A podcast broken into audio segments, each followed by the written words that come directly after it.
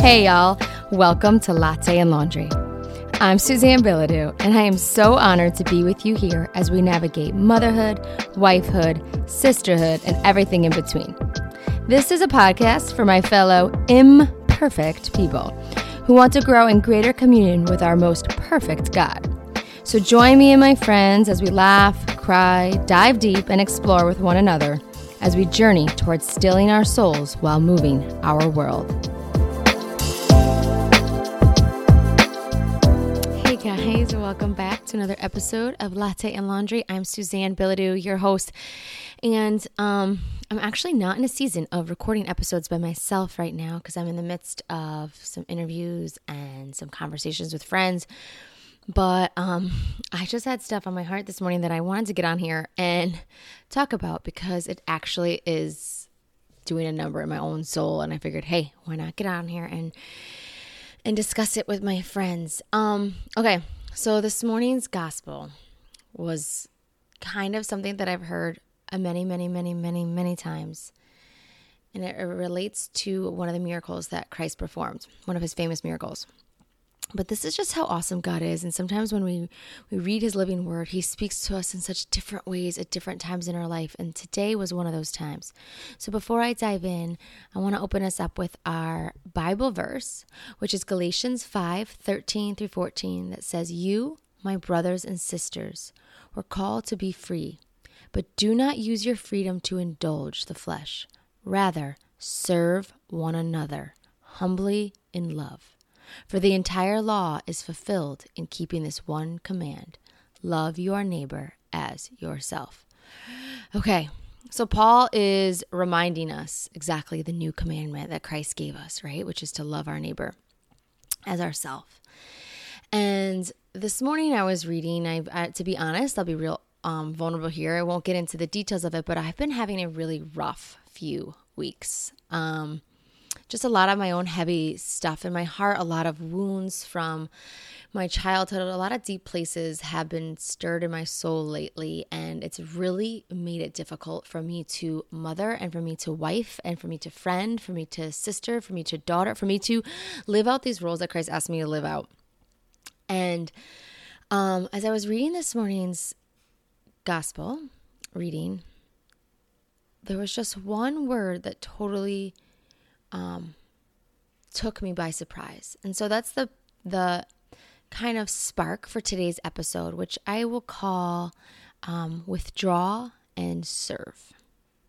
So to give you a piece of what an understanding of what it is that I'm talking to, why don't I just read? It's going to be somewhat of a long reading, and you guys will all be familiar with it.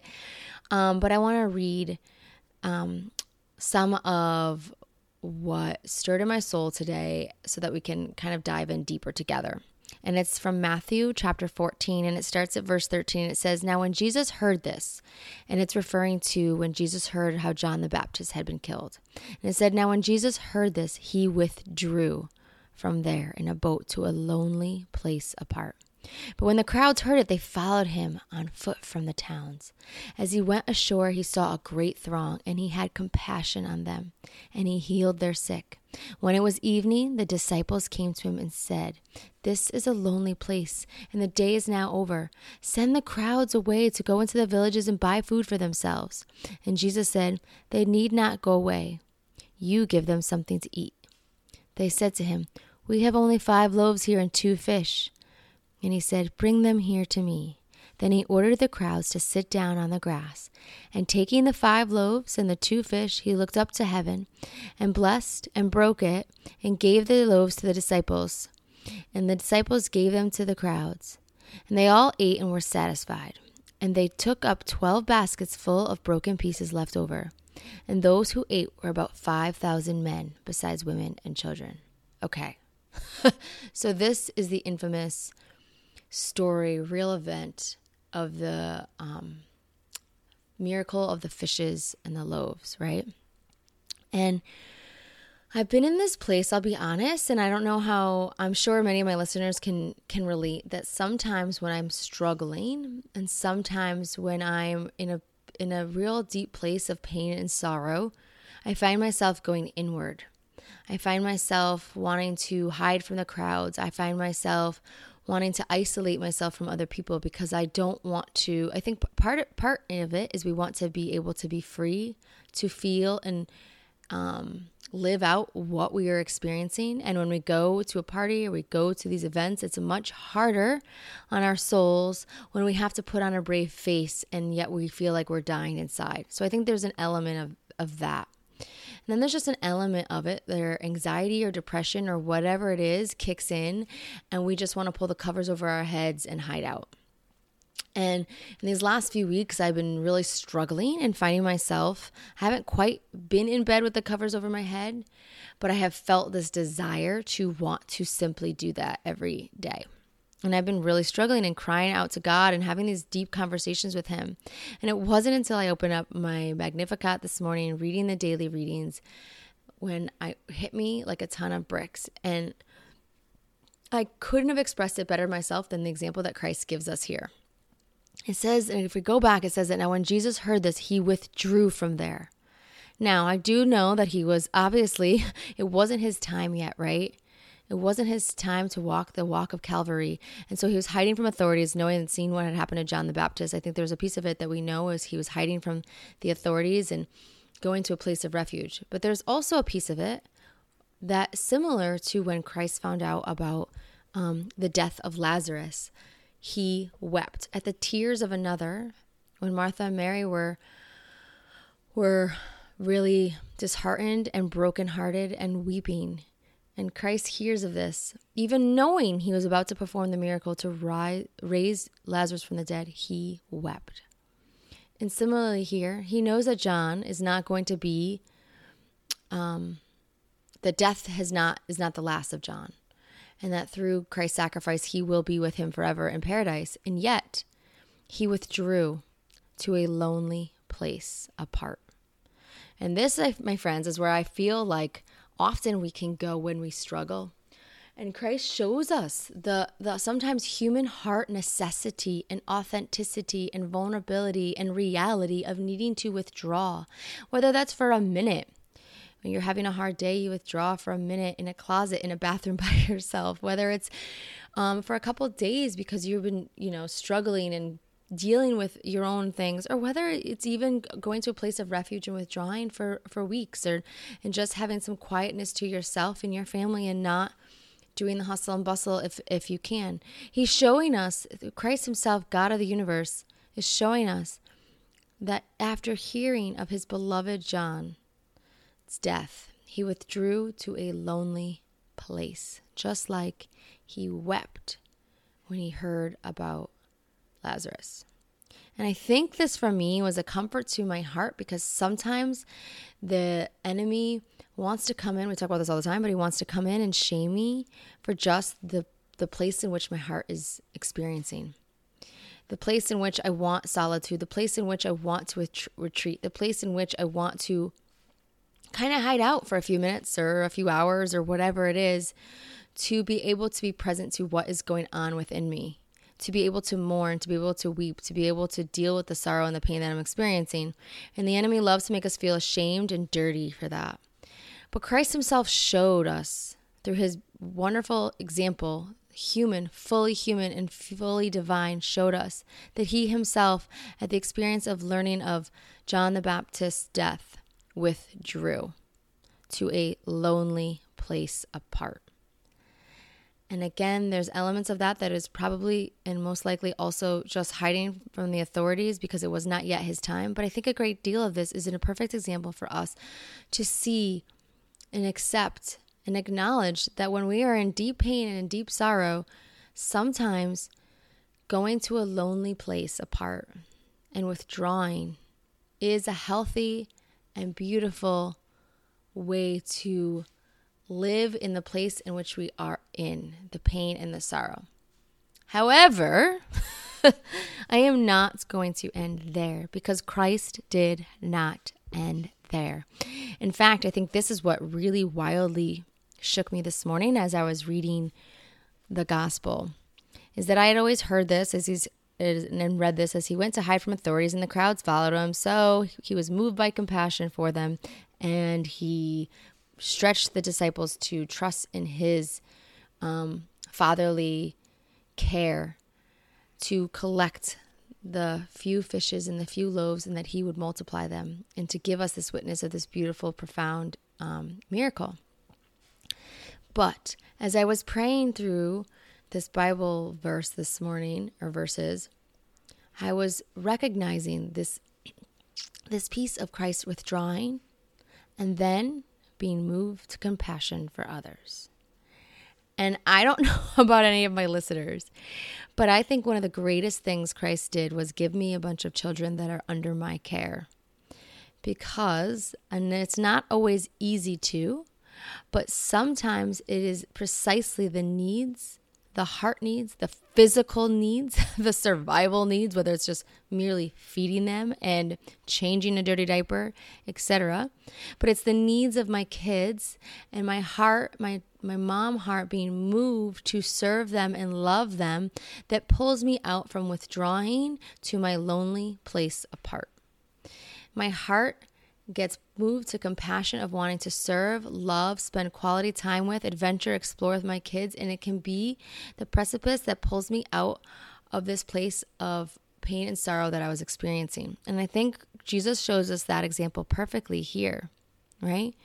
And like we talked about in the opening Bible verse, there's a calling on each and every one of us to serve one another humbly in love.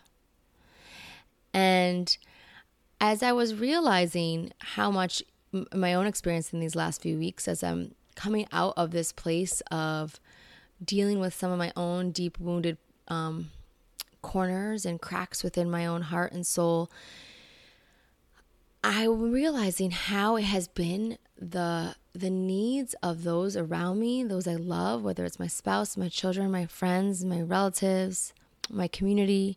It's the needs of others, um, whether again it's just helping out with physical tending needs or being the soft place to fall and shoulder for a child to fall on, a friend to fall on, to love and wipe away the tears of others, that has had the capacity to stretch my heart and to push me and pull me out of this place of, that I otherwise could have stayed in for a very long time. And it's interesting because as I was praying through this and reading up about um, just this serving others being a way to help us come out from our withdrawal, I was re- recognizing that there have been actually a number of studies that have been done, and this probably is no surprise to my listeners, but there's a number of studies that have done that have proved that helping others and loving others is good for us. And we know this. Like our brains and our intellect can step back and know this, but sometimes it takes living through the experiences ourselves for us to reaffirm these truths in our hearts. Several studies have actually suggested that supporting others can help buffer our bodies against the detrimental effects of stretch of, of stress. So, a five year study of about 850 people in Detroit found that stressful life, event, life events appeared to a greater to take a greater toll on people who were in general less helpful to others, while helping others seemed to almost erase the detrimental physical effects of stressful experiences. And I was like, if that isn't a calling to serve, if we can't even feel motivated by our sheer compassion for others to serve, just knowing that if it opens the gateways to compassion and love, pouring out Christ alive in us to help others, it actually is a a cracked door opening for us to receive the love of Christ ourselves by us serving others. And the proof is in the pudding here when we can see that the studies have shown it actually has a great way of erasing the detrimental physical effects of stressful experiences. Um, they've also said, Adam Grant, an organizational psychologist at um, Wharton, said that there is a lot of evidence that one of the best anti anxiety medications available is generosity. Whether that's generosity with our money, generosity with our time, generosity with our hearts, it's just in loving others can help reduce our own anxiety. Again, this is not something that seems wildly um, revolutionary idea. But sometimes putting these ideas on paper and seeing the the science behind the gift of our our own generosity and loving others and how that serves to love us in return. I think we can all relate. I remember my kids saying this that sometimes at Christmas when they had really worked hard to pick out a random $5 gift that they put all their heart and thought into for one of their siblings or for one of their parents. I've heard on a number of occasions, um, especially from my deep feeling son, that mom, wow, it feels so much better to give than to receive. And this is what Christ is showing us right here. He gives us the perfect example here. He withdrew to a lonely place to probably deal with the emotions and, and the stress and having to hide out and acknowledge what had happened to John the Baptist.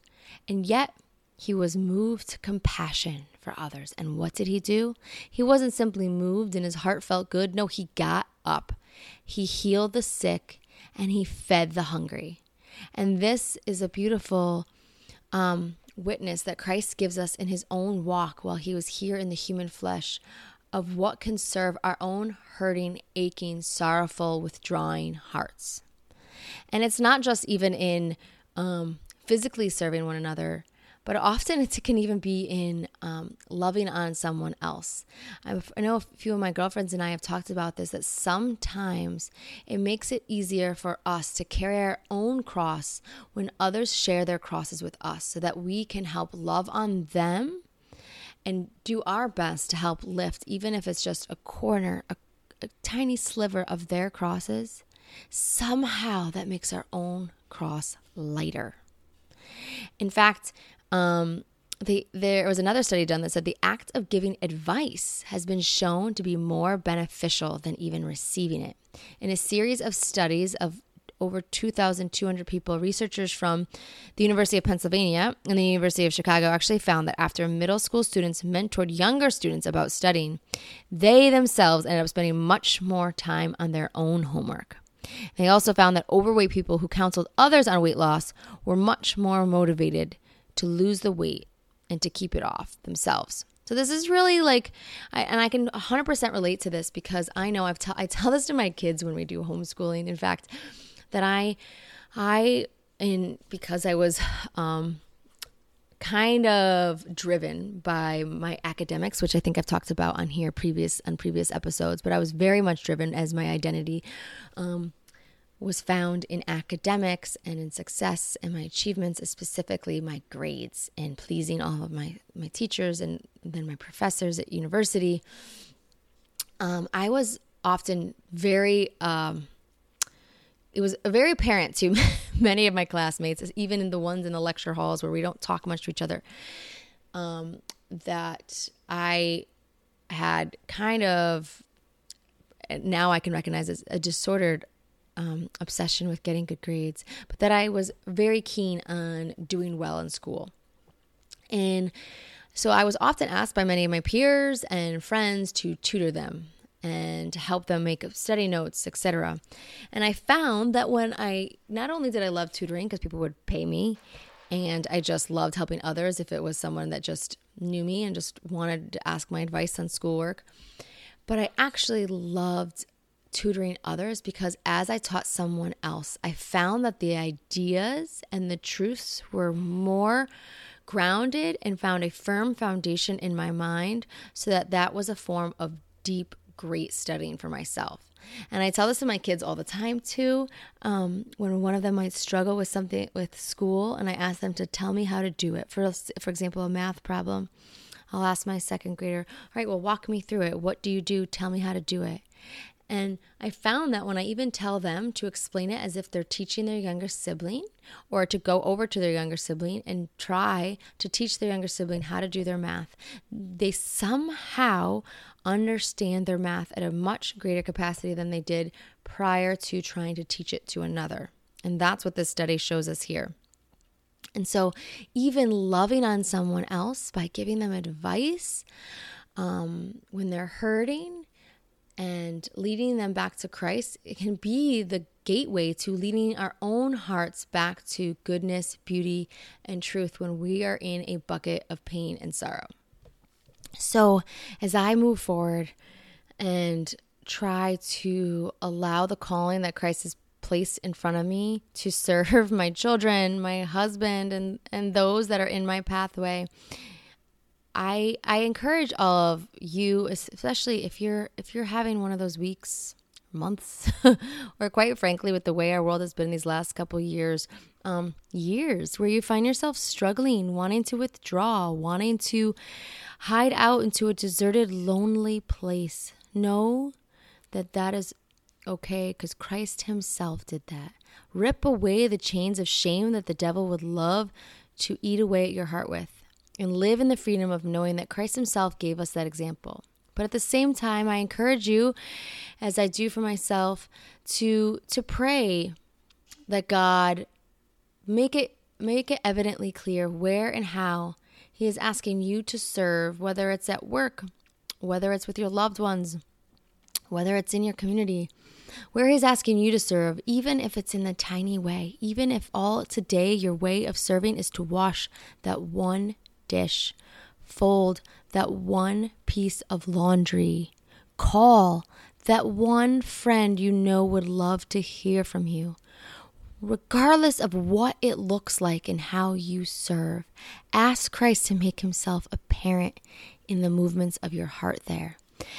And honestly, as you stretch and push yourself to come out of the place of deserted loneliness where you withdrew from, recognize that maybe today, as you find yourself serving another, maybe today that is God stretching your capacity and growing your heart in a way that is he is working his own little miracle inside of you just like he did with the fishes and the loaves. Okay, friends, well, this has been um, a treat for me. Every time I get on and chat with you guys, it's it's a treat for me. And honestly, I just keep getting like blown away by the messages I'm receiving. Um, and the emails I'm getting of just how some of this stuff has been encouraging to you and I love it because I I love walking this walk with all of you. I love journeying together. I love encouraging one another to grow in greater communion with Christ so that we can all um, become the little saints one day he's calling us to be. But until next time, my friends, I hope you all have a blessed week. Relax, stay cool, and um, I'll check in with y'all soon. God bless.